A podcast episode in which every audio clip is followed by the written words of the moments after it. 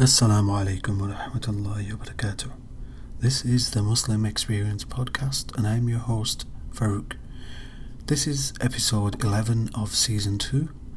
Inshallah, today I wanted to talk about the Islamic perspective of the secret. So, what is the secret?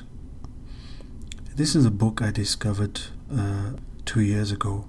So, the secret is based on the law of attraction. And the whole point of this podcast is to summarize some of the points that I found from The Secret and then give you an overview from an Islamic perspective for each point. So, here goes. Whatever situation you find your life to be in will not change until you change what's within yourself. So, that's your thoughts, emotions, anything that you feel internally, externally, and that is the basic principle of the law of attraction. So, from an Islamic perspective, it sounds all too familiar, and when I came across this verse in the Quran, Allah subhanahu wa ta'ala says, Indeed, Allah will not change the condition of a people until they change what is in themselves. And that is Surah Ar-Rad, Ayah 11.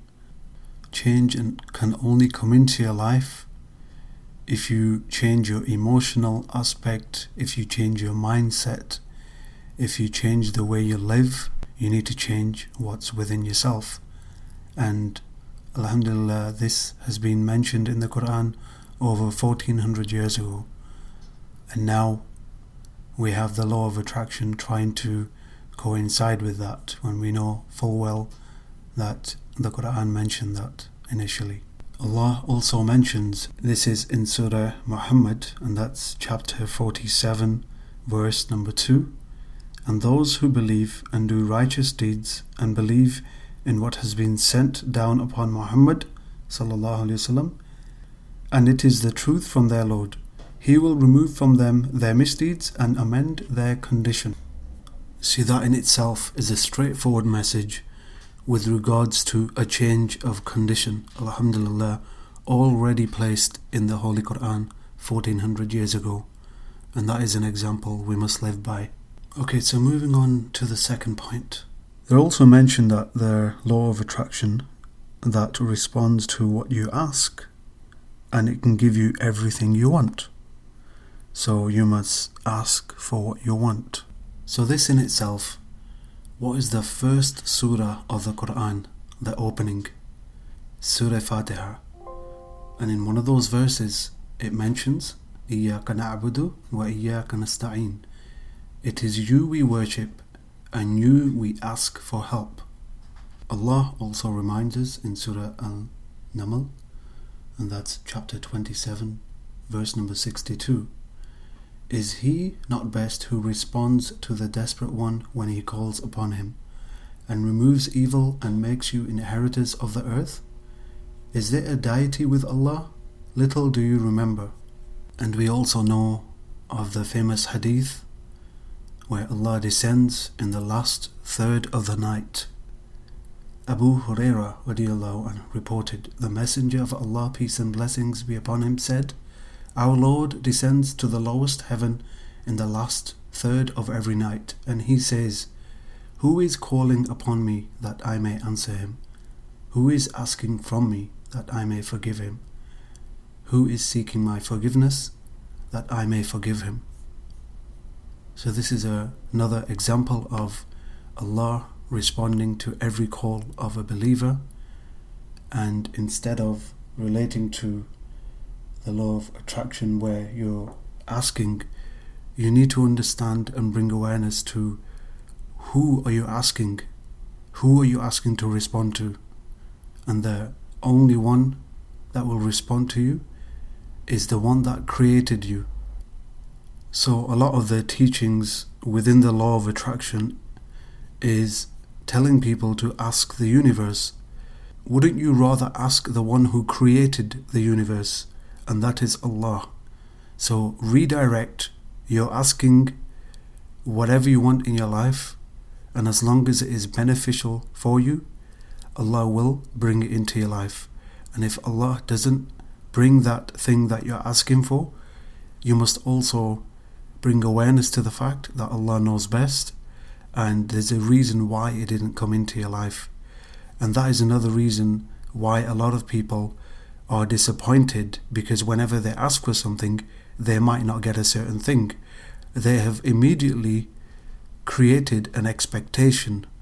And with Allah, you ask, and if Allah gives, He gives. If He doesn't, then He doesn't for a very good reason. So don't be disappointed when you ask from Allah and you don't receive a certain thing, because Allah has something better planned for you.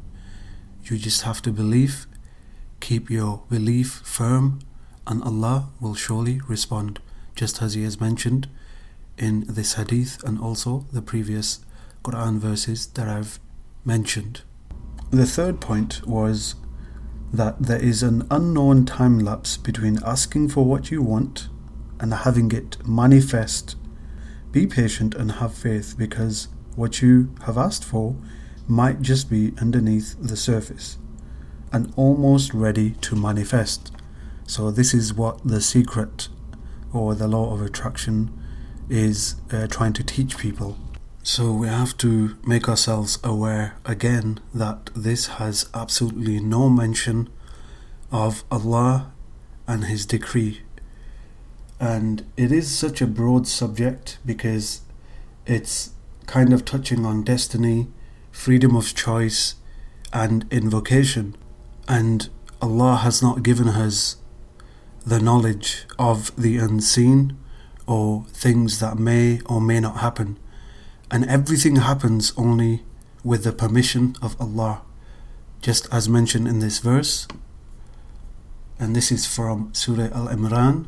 And it is not possible for one to die except by permission of Allah at a decree determined. And whoever desires the reward of this world, we will give him thereof. And whoever desires the reward of the hereafter, we will give him thereof. And we will reward the grateful. So when we ask from Allah, when we set out to do a task, when we're doing anything, we must ask from Allah. We must end the sentence with inshallah, that means God willing, because that will only manifest with Allah's permission and by nothing else. So we mustn't mistaken that what the law of attraction is teaching us to eliminate Allah from the equation because once you do that, you're taking yourself out of that belief it would be better that you turn to the one that created you, the one that can manifest anything by His permission. So if it's something good for you, Allah will bring it into existence. You ask for something that's beneficial for you, and your invocation will be answered. And not giving up as well, in that sense, where if it's like it mentions, if it's purely at the surface and you must be patient. So, similarly, Allah subhanahu wa ta'ala asks us to be patient and glad tidings to the patient ones. We are reminded of that also in the Quran.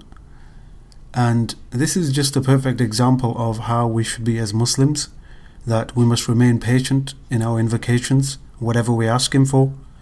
And if it doesn't come to manifest, if it doesn't come to light, then we must understand that it is what Allah is doing that is best for us, and we don't know what is best for us. Inshallah, I will continue more on this subject, but that's it for now. Assalamu alaikum wa rahmatullahi wa barakatuh.